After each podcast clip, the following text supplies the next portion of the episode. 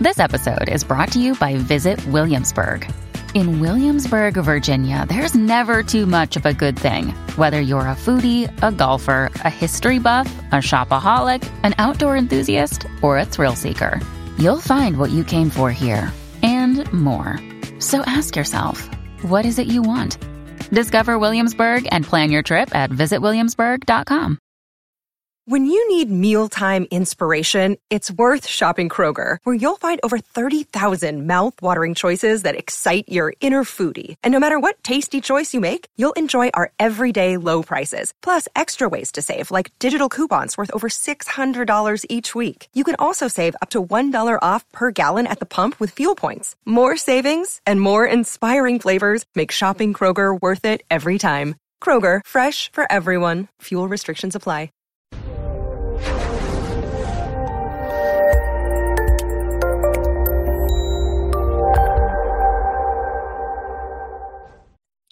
This episode was pre recorded as part of a live continuing education webinar.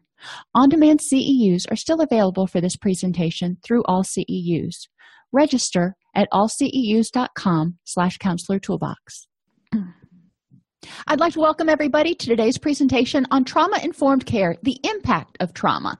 So, we started out talking about the sociocultural effect of trauma and impact in kind of a general way how it impacts um, cultures communities etc um, we also talked about you know defining what is trauma but we've talked sort of vaguely about the impact of trauma. We've talked about those symptoms that are in the dsm as you know occurring with PTSD, hypervigilance, hyperarousal, um, emotional detachment, yada, yada, those more clinical things. But we're going to look at the breadth of symptoms that trauma may cause and sort of how they may progress. The immediate symptoms as, as well as the delayed reactions that you may still be seeing a year two three four years later. And we're also going to fin- finish up by talking about the impact of trauma on the family we're going to learn about the sequence of trauma reactions, explore the common, immediate, and delayed experiences, and explore impact of trauma on family. I already covered that. Um, so, delayed or traumatic response. Now, one of the things that we may not realize is that there can be a delay of months or even years before the symptom appears. So, if the person goes through a trauma and you know doesn't develop acute stress disorder, doesn't seem to develop PTSD, and then you know eight nine ten months later a couple years later all of a sudden there's a trigger. It can happen. It's we're not saying it that it won't happen. And you know what i've seen in people who have experienced something like this a lot of times they're the type of people who compartmentalize. And they take whatever it was and they put it in a tidy little box and they put it in the back of their mind and they just refuse to think about it again until something triggers it. Um, childbirth for example, can trigger the um, memory of childhood sexual abuse for some people that they may have completely dissociated, put that in another box, um, and then when they ha- have a child, all of a sudden their abuse memories start flooding back and they start having problems. So, you know, we want to be sensitive to the fact that it's not necessarily something that just recently happened. And it can c- catch people unawares. Um, you know they think they've dealt with it already or they didn't think it was traumatic. Uh, so we want to be aware of that. Trauma symptoms can appear suddenly even without conscious memory of the original trauma or without overt provocation. So for example somebody who was abused as a child may not have a memory of that especially if they were abused as a very young child. And then something happens in their adult life that triggers that memory. It could be watching a movie, it could be seeing another parent strike their child. You know, it could be a variety of things. It doesn't have to be necessarily them getting abused again themselves. Clients who are experiencing a delayed reaction to trauma can benefit if you help them create an environment that allows them to acknowledge the trauma. Sometimes they start having flashbacks and nightmares and they're like, I don't know where these are coming from. And you know we don't want to get too far because there's that whole concept of um, false memory. So we don't want to get too far into having them detail necessarily everything. You want to be careful. But we do want to talk to them about what are you remembering? And you know is there do you think this really happened?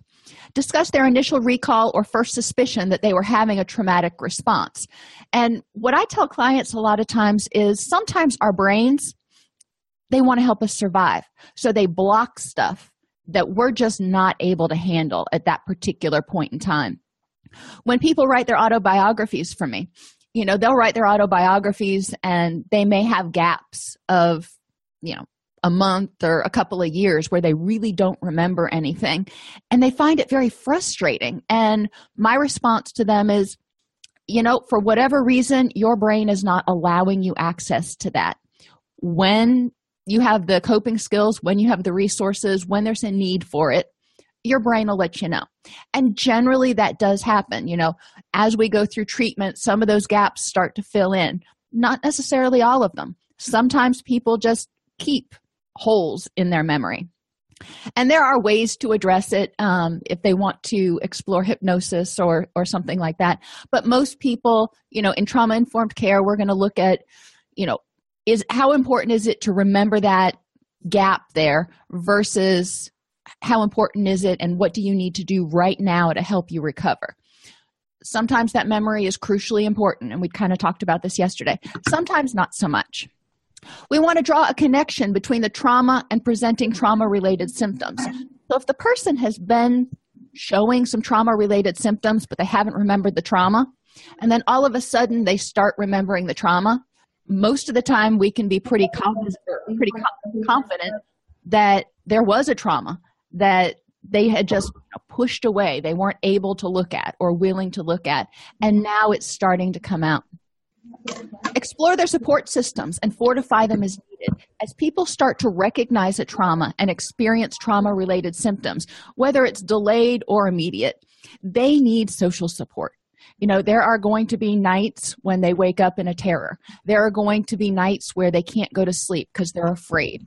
Um, there are going to be times when they just need a friendly voice on the other end of the line. So it's important to make sure they've got people they can reach out to. And it may be people that are already in their support network. It may be people in support groups that they connect with. And it can be people in you know crisis hotlines. Last ditch effort. You want to make sure that if they wake up at two in the morning, they can connect to a live person somewhere. So, crisis hotlines can be, you know, sort of a last resource.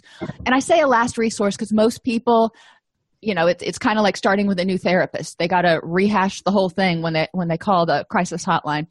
Um, so it's not the ideal situation, but it is a compassionate person. Uh, we want to identify their triggers. What do you think may have triggered this? And if they're starting to remember what may have, have happened, what their memory is, what their experience was, then you can start kind of guessing about some of the triggers. But we can ask them, when did you start noticing these symptoms and what was going on? You know, you weren't experiencing them, then what changed that made you start, you know, experiencing them or feeling kind of wonky? Develop strategies to navigate and manage symptoms and triggers. So, here we're going to talk about what your symptoms are, how they should represent a normal adaptation to help you survive until now. And we're going to talk about triggers. And then we're going to talk about how to deal with triggers, minimize as many as possible, and, um, you know, deal with the ones that you can't minimize, as well as um, managing symptoms what are some alternate things you can do when you have um, when you feel like you're constantly scanning and constantly on guard how can you help yourself feel safer so we're going to talk real briefly about the biology of trauma um, and it's a fascinating um, field to go to look into and to learn about. But there are changes during a trauma for some people especially an extended trauma or an extreme trauma um, and it can be you know it's more problematic in adolescents and youth whose brains are still developing. But people who are have fully developed brains like soldiers and cops they're not immune to it. So when there is a trauma your hpa axis your threat response system is activated. Um, and so it says there's a threat you need to prepare to fight or flee. So a bunch of things happen and it releases cortisol. Cortisol is your stress hormone. Cortisol causes you to have a release of blood glucose. So you you know you've got that immediate energy for fight or flee. But it also causes the suppression of sex hormones and serotonin. Sex hormones you know it's a threat. This is not the time to procreate. So those go down. And um, serotonin goes down. Serotonin is our calming chemical. We don't want to be calm right now. We want to be prepared to survive and to fight or flee so this is what happens. But in a trauma situation when the person never feels safe afterwards they are in this persistent state of hypervigilance if you will this persistent state of alert in order to prevent themselves from being taken unawares again. And the brain like, like i explained i think two sessions ago if you stay hypervigilant long enough the brain eventually will say you know what? I can't keep devoting resources to this. I need to conserve some energy for when there actually is uh, something to fight or flee from. So the person starts to have lower cortisol levels which is called hypocortisolism and they start to feel more depressed. They start to feel more apathetic. Things that used to make them happy don't make them happy anymore. Things that used to bother them don't seem to bother them anymore. They feel more numb you know? There's that numbing thing that we talk about. Um, and hypocortisolism has a lot of other symptoms that go go along with it. When cortisol levels are high when you're on high alert think about a soldier in a foxhole. He's probably going to sleep at some point but is he going to get good sleep? No. And people who've been eh, through a trauma may not be able to relax enough to get good sleep. And as sleep quality and quantity diminish depressive symptoms increase. So we start to see um, a lot of problems from this persistent activation of the threat response system. Um, so think about sailors on a boat.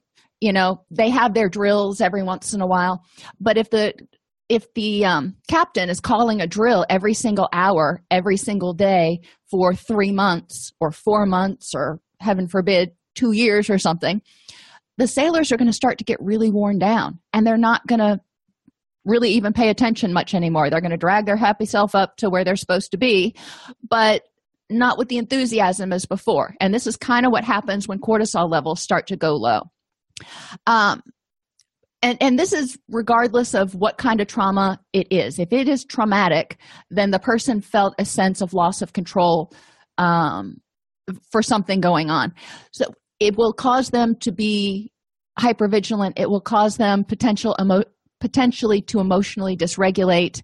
Um, and these symptoms will come back. You know when something when there's hypocortisolism the interesting thing is when something does trigger the reaction when something does trigger that symptom to go off again the stress response is significantly higher than it normally would be for that particular stressor. So it's 0 to 120 which is what we think of as emotional dysregulation. So as you start understanding what's going on here you can start understanding how the brain and chemicals in the brain and changes in the brain might be causing this. Um, and if we can help not dampen the response but help turn off that hpa axis so it's not constantly firing on alert. Let the person get some rest. Let the person get some sleep and some relaxation and get those serotonin levels back up and the estrogen levels back up or testosterone. Then they will start feeling a little bit better. So it is definitely a biopsychosocial approach to treating trauma. Um, immediate reactions to trauma numbing and detachment anger fear helplessness guilt including survivor guilt exhilaration as a result of surviving. So that's one we don't usually talk about. We think about you know anger fear guilt um, all those things. But exhilaration you're like where's that come from? Um, and it's just that you survived. And you know you're thankful that you survived. So we don't want to say well somebody is you know seeming to deal with it really well. They're in a good mood. They're downright giddy. So they're not going to have any problems in the future. Um, you can look at it as you know they have this sense of exhilaration and wow what a rush. Maybe even a sense of, of being reborn or life anew. Um, but then as that adrenaline wears off there can be a opposite sort of reaction where it's like what the heck just happened um, and they start thinking about things even more.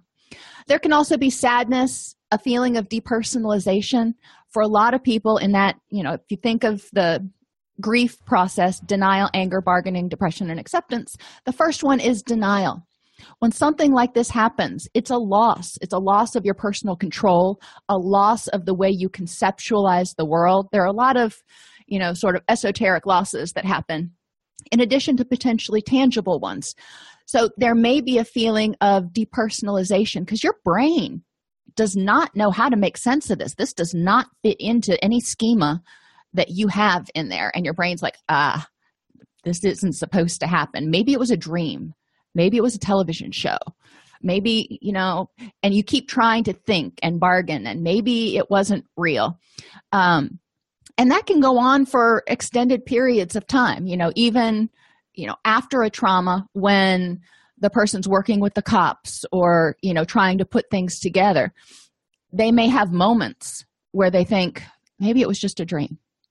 Uh, disorientation that's pretty common. If something unexpected happens you're going to be disoriented. Feeling out of control denial constriction of feelings you know just kind of shutting down and i've seen it before. Not everybody gets super emotive. Not everybody shuts down. Everybody deals with trauma in their own way. So we don't want to again assume that just because somebody's not overly emotive that they're do- dealing with it quite well. They may just not be feeling anything right now. Um, and feeling overwhelmed just kind of looking around going i have no idea where to begin to fix this. So those are just the immediate reactions and that's the immediate emotional reactions. There's a whole bunch of other stuff we're going to go to.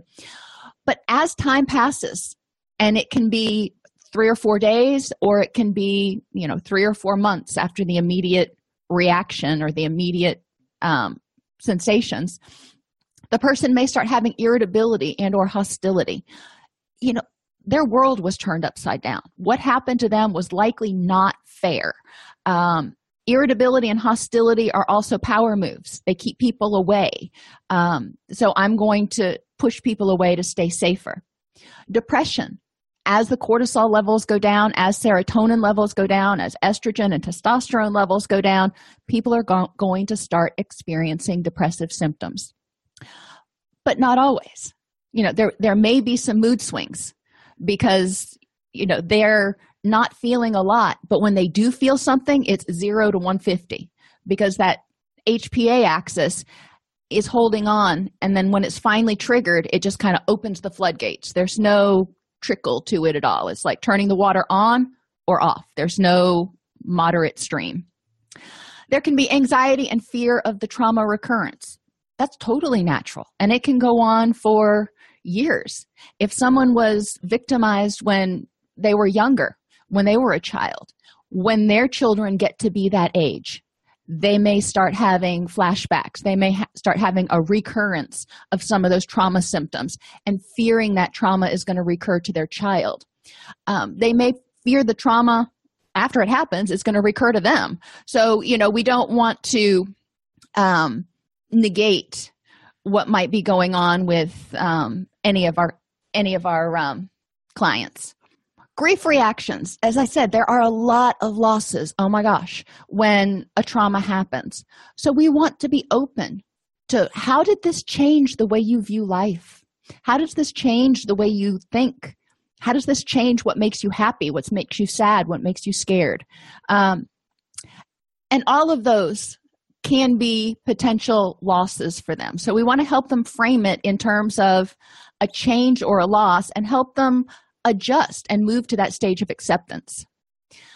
Shame can perpetuate, you know, for for many many years after something happens. A feeling of being fragile or vulnerable can perpetuate and emotional detachment.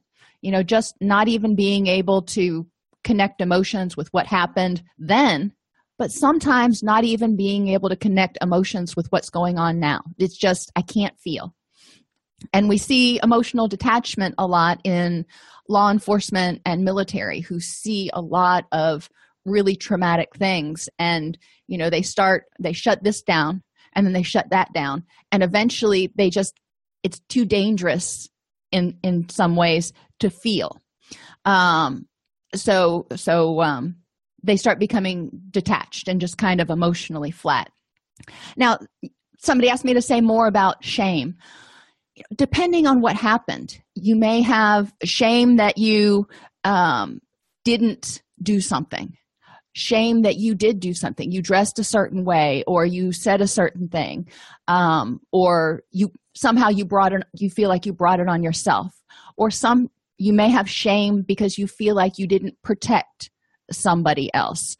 Um, you can have uh, shame about how things turned out. You know after going through for example a rape exam you know that's pretty humiliating. And you've already been humiliated once after a rape then you have to go through a rape exam which is humiliating again and you just keep being humiliated. So there's shame associated with or can be associated with the whole process and then having to tell the detectives and the lawyers and the court you know exactly what happened and kind of bare your soul to everybody. Can be humiliating and and people can be um shameful.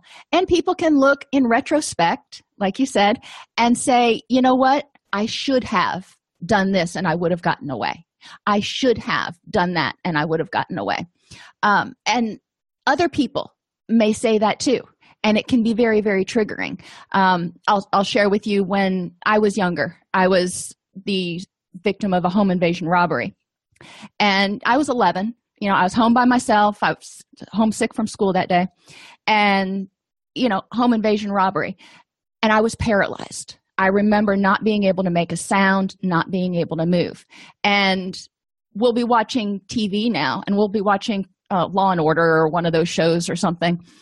And my husband who's a cop and has been trained to act in you know stressful situations is always like well why doesn't that person just run or scream or do this every time. It just you know i just want to go maybe they can't. You don't understand that not everybody reacts the way that you do to a trauma. Um, and you know i quit saying that a long time ago but it's important to understand that sometimes well-meaning people even you know 20 30 years later will say things that trigger that shame reaction again and they go well why didn't i? They may not have been able to. They did what they did and they survived and let's get through that Cognitive reactions to trauma, difficulty concentrating, ruminating or racing thoughts, distortion of time and space, memory problems, and strong identification with victims. So let's kind of go through those real quick. Obviously, after a trauma of any sort or a stressor of any sort, we're not going to concentrate so well. The brain devotes those resources to fight or flee, not learn and concentrate. So the the energy and the neurochemicals we need aren't aren't there for concentration. So, writing things down can help. Encouraging people to be kind to themselves because they're not going to concentrate as well. Um, ruminating or r- racing thoughts. Obviously, you can ruminate over with survivor guilt. You can ruminate over what you should have done. You can ruminate over how bad the world is or unsafe it is. There are a lot of things that you can dwell on.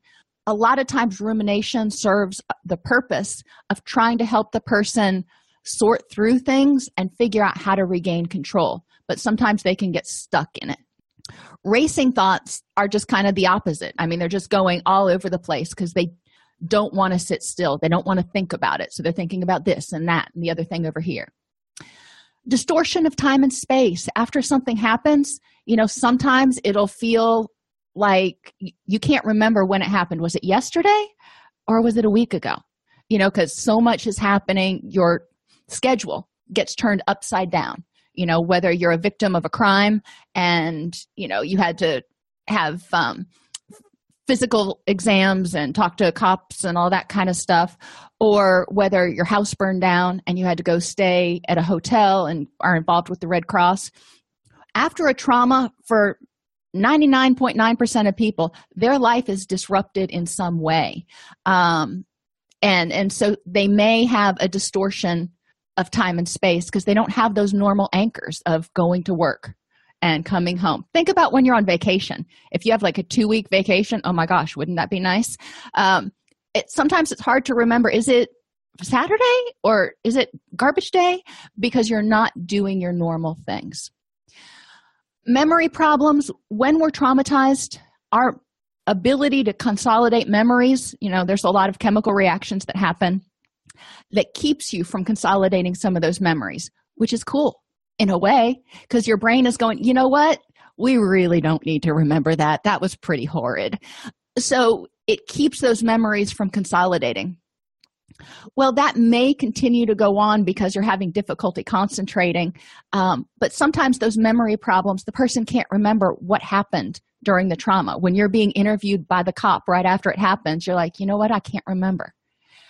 And people look at you quizzically um, or, or and, and accuse the victims, I guess, of either lying or not paying attention or not wanting to help or whatever. But we need to remember that even right after the trauma, if all of those neurochemicals were going and the person wasn't able to consolidate those memories, they weren't able to do it. You know, we we can't squeeze blood out of a turnip.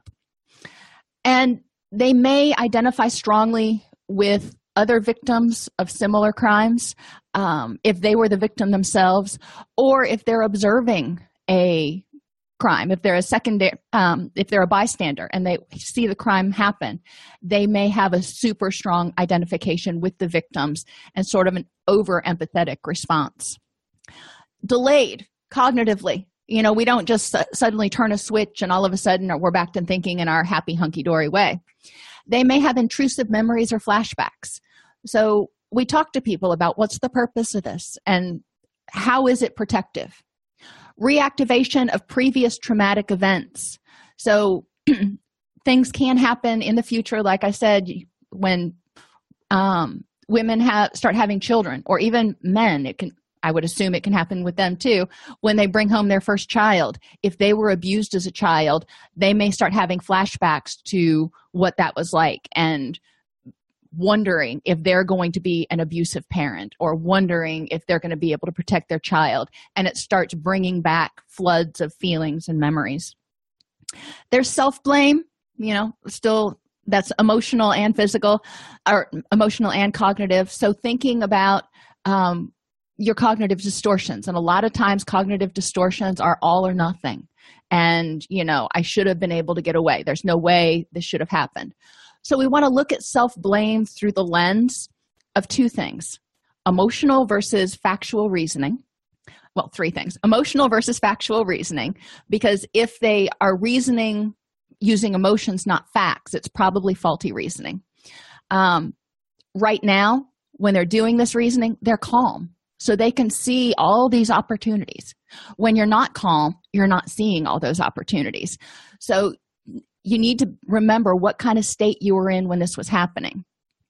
So, emotional versus factual, you want to look at the big picture. Is the person focusing on one aspect of the situation or the whole thing? Who else was there? What else was going on? What else was going through your mind at that particular point in time? And what cognitive distortions are you using? You know, are you um, using all or none thinking or personalization when it's not helpful. Um, there can be a preoccupation with the event, you know, wanting to get their power back, difficulty making decisions, magical thinking, or a belief that certain behaviors, including avoidant behavior, will protect against future trauma. So, you know, this is especially true, for example, for parents whose children who were abused as children, um, especially if they were abused by you know somebody outside of the family they may be way overprotective of their children because they don't want their children to be exposed at all. So they're avoiding even the slightest risk that this could happen again. Um, and you can see changes in the person's own behavior how they may be avoiding situations that put them in similar positions. Now the other caveat that um, you see with magical thinking sometimes is people thinking lightning won't strike twice or i'm going to master this.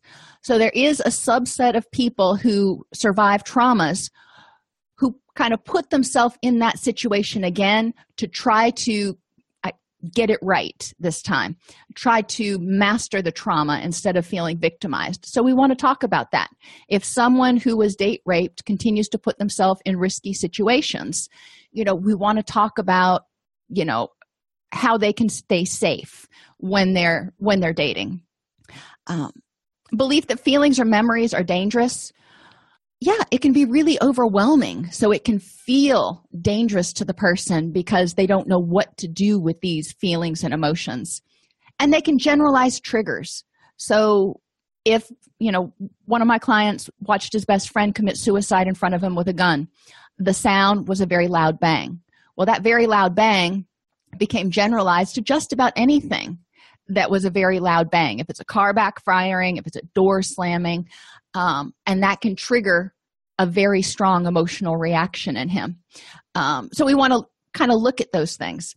Uh, magical thinking could lead to ocd like behaviors yes. Um, because if they believe that they do if they do this that and the other thing then they'll be safe I would tend to look at it more as superstitious behaviors than wanting to label it as OCD because it's generally not going to progress to obsessive compulsive disorder, but they will have a certain ritual that they do, which is, you know, somewhat superstitious in order to try to um, stay safe. Behaviorally, immediately people may have an exaggerated startle reaction. And even later, they can have an exaggerated startle reaction. So it's important to help them understand that you can work with that. You can start learning to be okay with loud noises, but it takes time. It doesn't happen overnight. They may be restless. You know, when your world's turned upside down, you want to get back to some sense of normalcy. And if you're hyper vigilant, if you're worried that, you know, you got to stay on guard all the time, you've got norepinephrine and and cortisol in your system and it's keeping you kind of awake and agitated. So it makes sense that they may be restless. Sleep and appetite disturbances. Well that's that's that old hpa axis again. We're not going to be able to rest enough to get sleep good quality deep restorative sleep. So people are going to start getting a little more tired. It also means that hormones like ghrelin and rep- leptin which are responsible for telling you when you're hungry and when you're satiated they're going to get out of whack too. So, this is when we start to see physiological reactions. Um, so, sleep, just so important. Difficulty expressing oneself. How do you express yourself when you can't even make sense of what happened? So, they may feel challenged in expressing how they're feeling, what they're needing. They may feel numb, so they don't know. And it's frustrating to them that they don't know what they need, but they don't know how to kind of articulate that we can help by paraphrasing that if we ask them what they need and they're like i, I don't know we can talk with them about how frustrating that must be to deal with they can be argumentative you know this is the way it's going to be they're trying to take control of their situation again i'm not going to testify or i am going to testify or i'm not going to go to that shelter or i am. Um, and and they can start getting very rigid in their opinions. Um, and, and remembering that most of the time this is the way they're trying to get their world back into control try to get that box back together again. Increased use of alcohol drugs and tobacco for calming kind of purposes or just to help them forget for just a minute to make those flashbacks go away to just numb it out. Does it mean they're going to become an alcoholic or a drug addict? No. But we may see an increased use of these drugs. Um, withdrawal and apathy. Cortisol levels um, go down. Serotonin levels go down. The person just starts feeling depressed hopeless helpless. Yeah makes sense. And we can see avoidant behaviors not wanting to be around other people. Well after you've been traumatized there's a lot of reasons like we've already talked about. You either can't trust them or you can't take the input or you don't think they can handle your emotional stuff right now. So a lot of times people start avoiding other people. And they may start avoiding places that remind them of the trauma. All of this you know works its way through but people may continue to avoid event reminders. Um, you know my my stepfather they don't ever put up a christmas tree because the christmas lights are, are triggering for him. Now you know he has learned to deal with the christmas lights at his daughter's house and everything um, but he doesn't want to be surrounded by it at his house. There, there may be social relationship disturbances just still lingering distrust or frustration with other people or just irritability you know not wanting to deal with other people's crap because you're barely dealing with your own stuff on a day-to-day basis. Decreased activity level as exhaustion sets in. Increased engagement in high risk behaviors. If people are emotionally numb especially they may do this just so they can feel something. Um, they may do it in order to um, also forget to have you know different things going on increased use of alcohol or drugs can continue. You know this is one of the most common symptoms that continues on. So if we look at what's the function of your substance use when you started using it you know once people start using substances the neurochemicals in their brain get messed up because the brain starts expe- or the body and the brain start expecting those chemicals to be coming in. So the neurochemistry in the brain changes and that will precipitate or perpetuate the need for alcohol and drugs. You know if the brain chemicals get messed up then there's the withdrawal syndrome. People start using just to feel normal again. So we can see problems develop um, but it's not necessarily going to happen. Attachments in relationships trauma can impact people's ability to develop strong healthy attachment to caregivers. And this is for children especially but also for adults. When something happens you know people may kind of break their attachments with other people. They don't want to love anybody because they don't want to get hurt like that again if they you know had a loved one murdered. You know i can't i can't do it. Um it may break their attachment or keep them from developing attachments with other people. Again because they either don't want to trust don't want to love or can't trust other people. People who do not have healthy attachments and relationships have been shown to be more vulnerable to stress have trouble controlling and expressing emotions and may react violently or inappropriately to situations. Well let's kind of take all these together. That sounds like emotional dysregulation going from 0 to 250 in 1.2 seconds relationships are one of our greatest buffers against stress. So when somebody is like at their peak, completely stressed out all the time, and they don't have anywhere to put it, they don't have anybody to help them deal with it, it makes sense that every little thing could kind of send them over the proverbial stress edge. So we want to talk about, you know, you're reacting to this with a 10 when it probably deserved a 2. So what's fueling that reaction? You know, let's look at what's contributing to it. And generally it's the trauma stuff. So if somebody for example doesn't call um, your kid doesn't call and they're going to be late for curfew. And yeah you deserve to be angry about that of course because they're breaking the rules. But if you react to it like as if they had gotten into a car accident and they're on death's doorstep in the icu that's probably an overreaction. So where's that coming from and you may look back to prior traumas when you know maybe the person's best friend was killed in a car accident. And so now whenever their kids late they just assume the worst. Um, there are people who have been sexually abused who say they will never be able to trust somebody of the same gender as their abuser again and may never be able to trust anybody sexually again. You know even if their abuser was was a man um and they want to be in a relationship with a woman making themselves vulnerable or interacting in that way may be too overwhelming. Um, so they need help dealing with those issues and compartmentalizing. So yes that was a horrible experience um, but they need hopefully to figure out how to be able to separate sex between two loving people and the traumatic experience and, and separate them even though some of the physiological reactions are the same some of the feelings are the same. Um, there's a lot of stuff that goes into recovering from um, sexual abuse or rape. I mean it doesn't have to be an ongoing thing. Physical health the body and brain.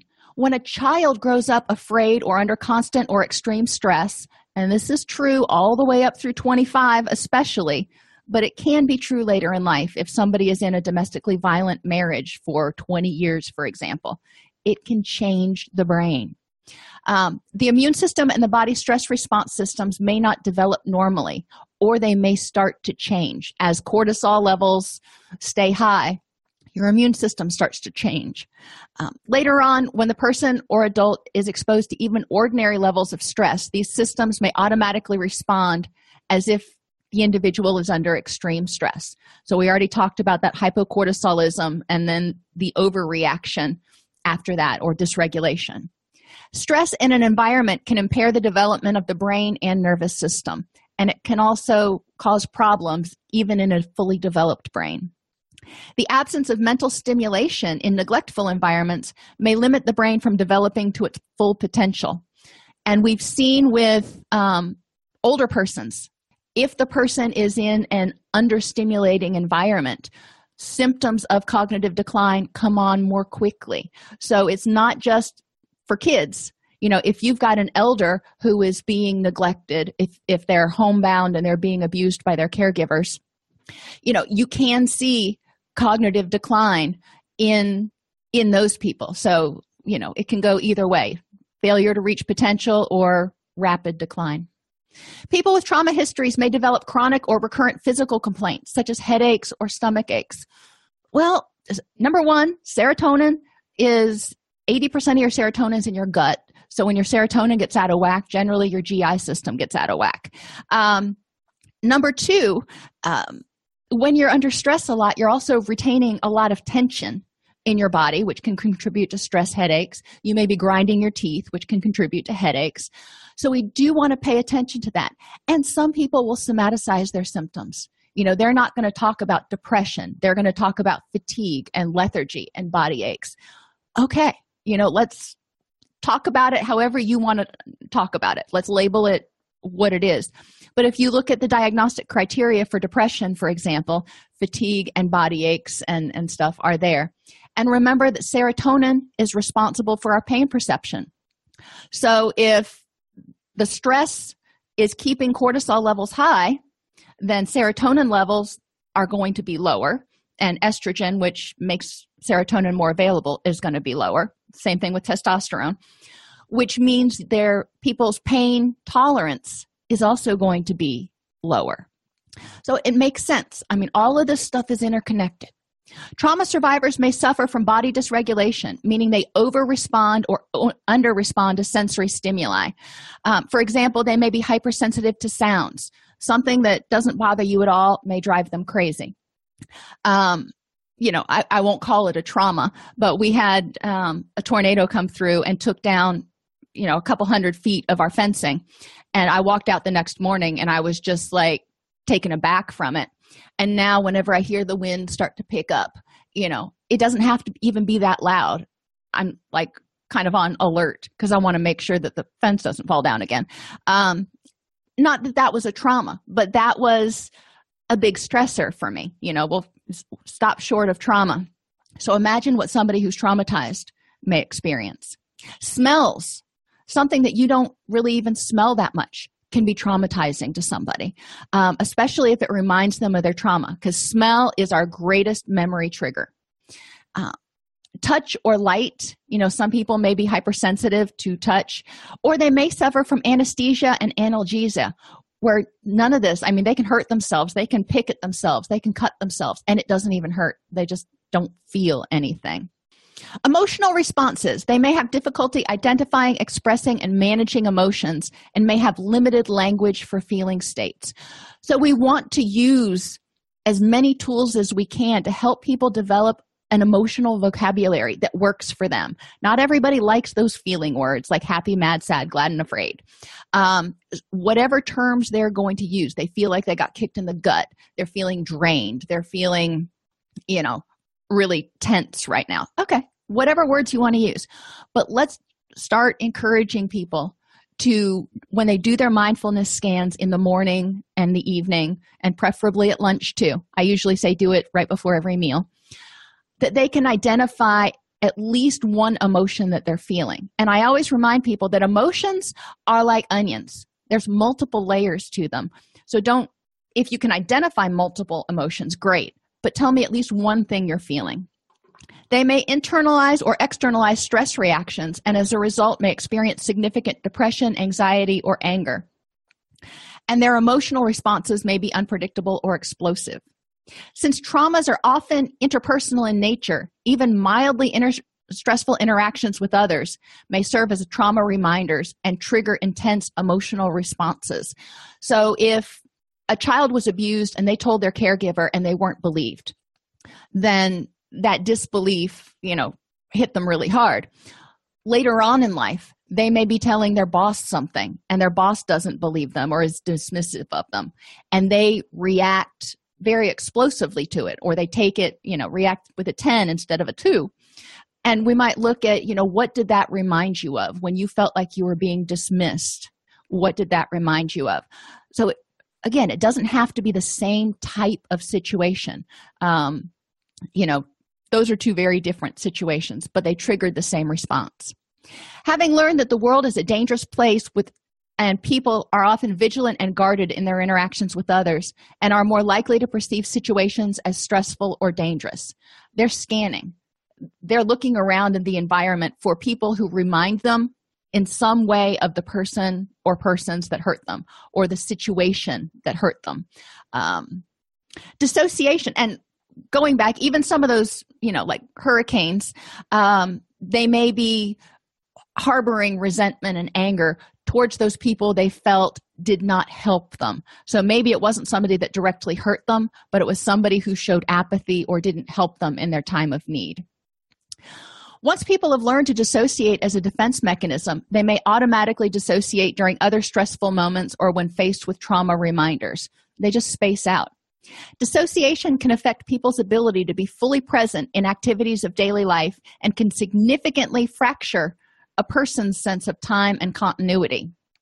Sometimes people don't even realize when they're dissociating, they just kind of space out for a minute or a few minutes. It can have adverse effects on learning, classroom or work behavior, and social interactions. Um, because when they get stressed, they may just kind of, and it's not even going to a happy place. They zone out um, for a second, and they're like, "How? What? What? What were you saying again?" Um, and they're not trying to be rude, but it may come off to a teacher as daydreaming or to a supervisor as being disrespectful or not paying attention in a, in a meeting it's not always evident when someone's dissociating, and at times it may appear if the person is just simply spacing out or not paying attention. A person with complex trauma histories may be very easily triggered or set off and are more likely to react very intensely. Remember, complex traumas are ongoing, repetitive traumas, um, and they can be, you know, mild in intensity but ongoing, or they can be severe in intensity. But uh, it's not a one and done, it's a consistent thing. Now think about that. Whether you're an adult or your child or or a child if this bad thing keeps happening think domestic violence for example. How is that going to impact the way you think the way you see the world the way you see yourself? You know it starts eroding your self-esteem your self-confidence your trust in others your belief in a just society People may struggle with self regulation and may lack impulse control or the ability to think through consequences before acting, or may behave in ways that appear unpredictable, oppositional, volatile, and extreme. If you're continually having all these stressors, you know, eventually you may just say, Enough. And people are like, Whoa, don't know where that came from. Sorry, I'll come back later. Um, and a lot of times these behaviors come to light if you will because people start having problems either in their relationships or at work. And they don't really understand why they are being more volatile. Traumatized people are more likely to engage in high risk behaviors such as self-harm unsafe sexual practices and excessive risk taking such as operating a vehicle at high speeds now, not everybody's going to do this, but this can be a way that either they feel like they're controlling things, they're putting themselves in a risky situation and they're getting out and they're mastering that situation, or it can be an adrenaline rush. So they're trying to feel something. Um, thinking and learning can be impacted. Traumatized people may have problems thinking clearly, reasoning, or problem solving, may be unable to plan ahead, anticipate the future, and act accordingly. So, if someone has been traumatized, we want to help them figure out how to stop, take a breath, think, you know, before they make a decision. We want to help them get into their wise mind, so to speak. When people live under conditions of constant threat, all of their inner, internal resources go to, towards survival. So they may struggle with sustaining attention or curiosity or be distracted by reactions to trauma reminders. So they may have difficulty focusing in their own life, in their relationships. People learn their self worth from reactions of others, particularly those closest to them, such, their, such as their caregivers or their spouse. Caregivers have the greatest influence on a child's sense of self worth and value, and abuse and neglect make a child feel worthless and despondent. Shame, guilt, low self esteem, and a poor self image are common among people with trauma histories. So, you know, those are four treatment plan issues you can identify right away. People exposed to violence learn they cannot trust, the world is not safe, and that they are powerless over their circumstances. Negative expectations interfere with positive problem solving and the ability to make a difference in their own lives. So they expect that they're going to fail, they expect that bad things are going to happen. A traumatized person may view himself as powerless, damaged, and perceive planning as a positive action and therefore futile. You know, why should I plan? Because, you know, the world's going to dump crap on my head anyway. They have trouble feeling hopeful and have learned to operate in survival mode, living from moment to moment without pausing to think about, plan for, or even dream about the future.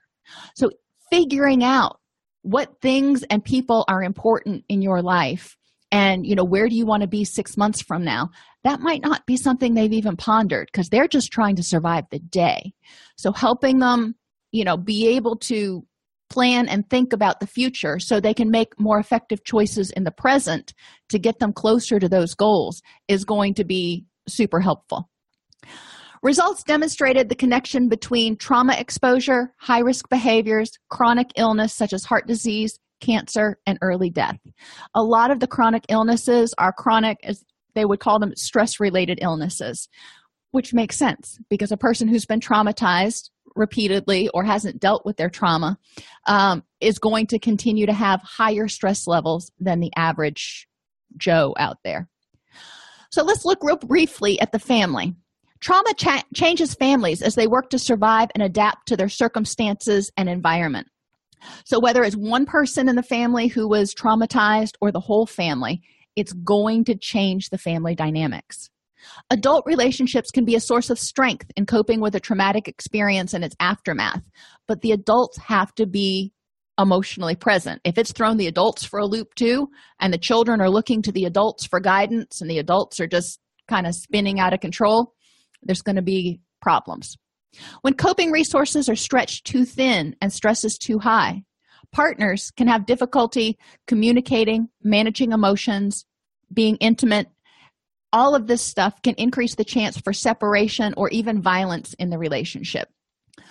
Helping people look at what are the impacts of the stress that's going on and how can we, we reduce the stress. We're not even talking about the trauma right now, we're talking about stress. Parents' protection, nurturance, and guidance speeds recovery and supports their child's coping in the face of trauma. When parents are not available or struggling with their own reactions, they have difficulty effectively responding to and parenting their children.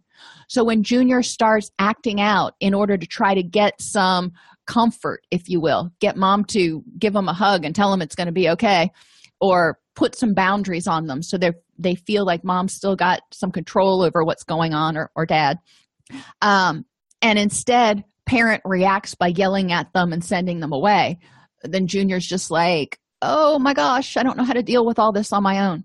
So a lot of times children will become more agitated because they're looking for eh, or they're needing the parent to set some boundaries and to help them develop the skills to cope with this because they've never been exposed to anything like this before.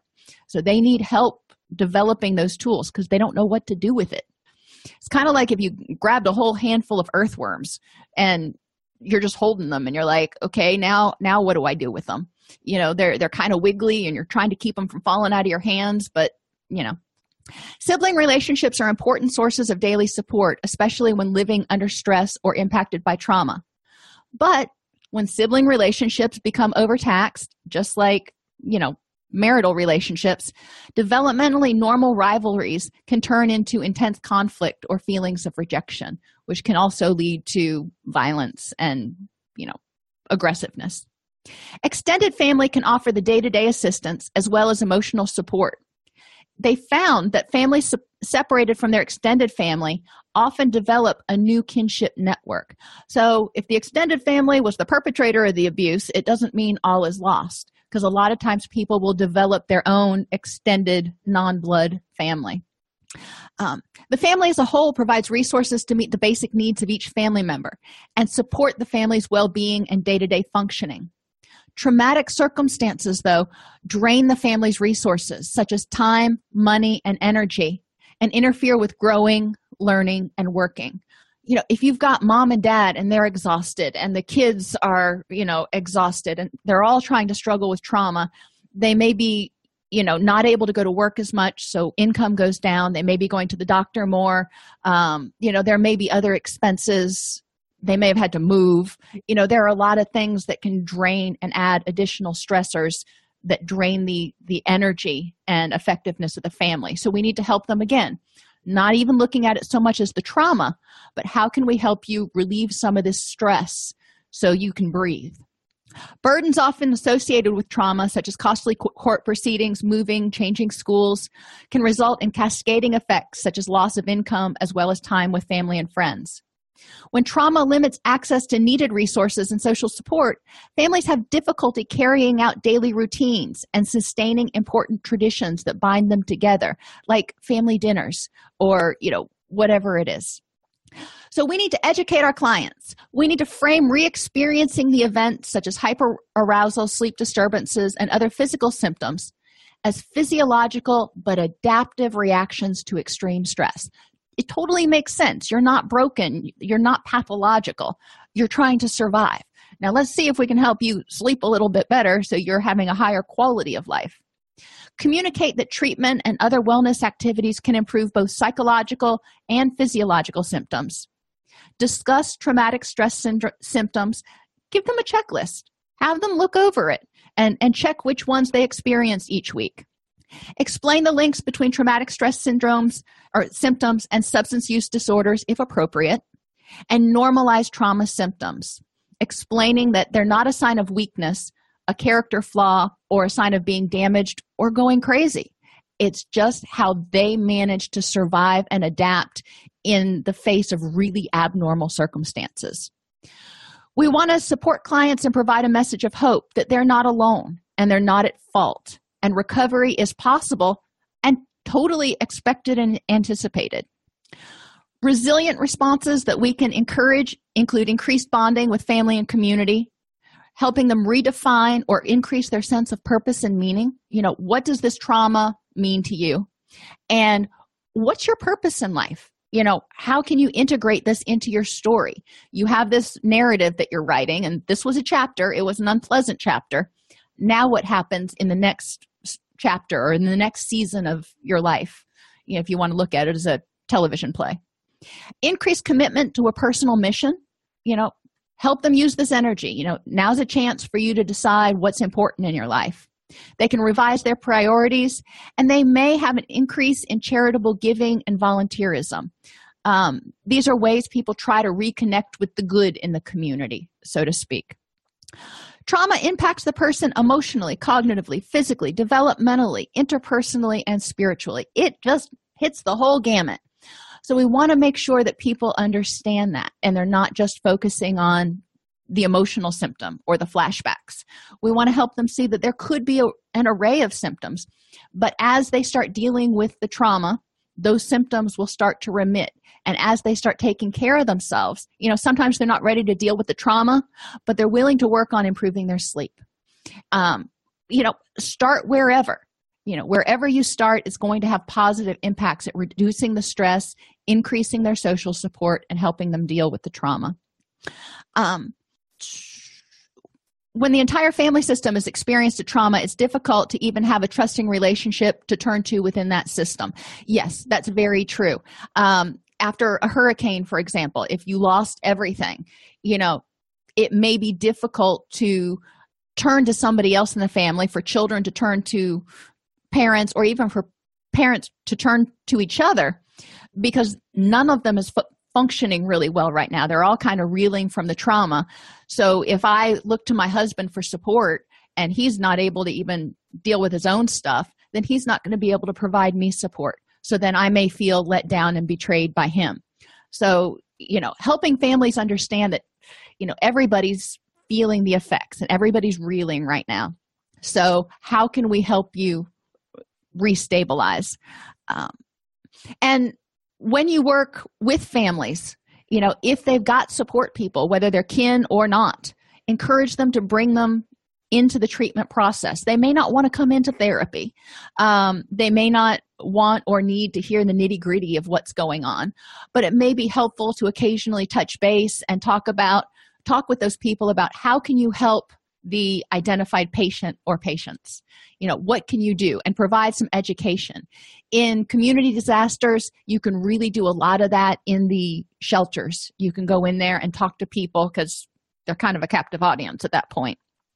Um, and yes whenever you bring anybody into therapy you're not bringing them. The client is bringing them.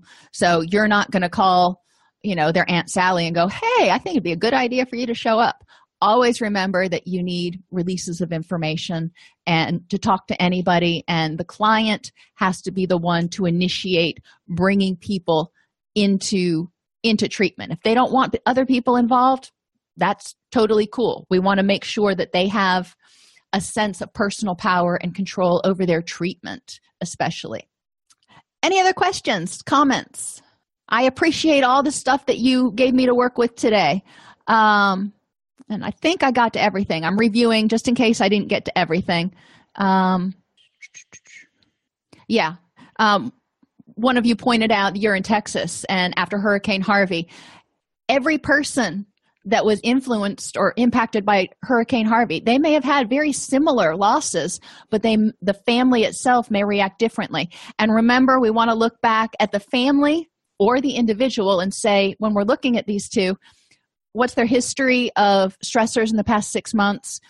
What's their social support like? What's their um how many losses did they experience as a result of it? Um you know looking at and is there a history of mental illness or substance use or abuse within that family?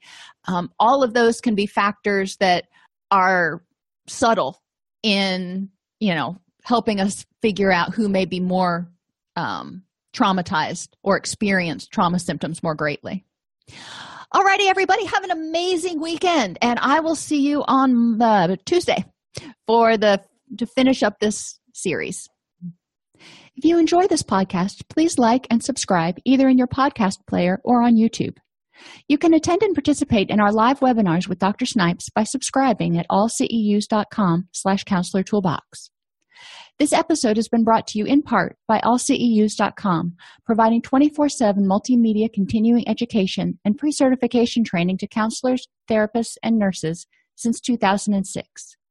Use coupon code Counselor Toolbox to get a 20% discount off your order this month.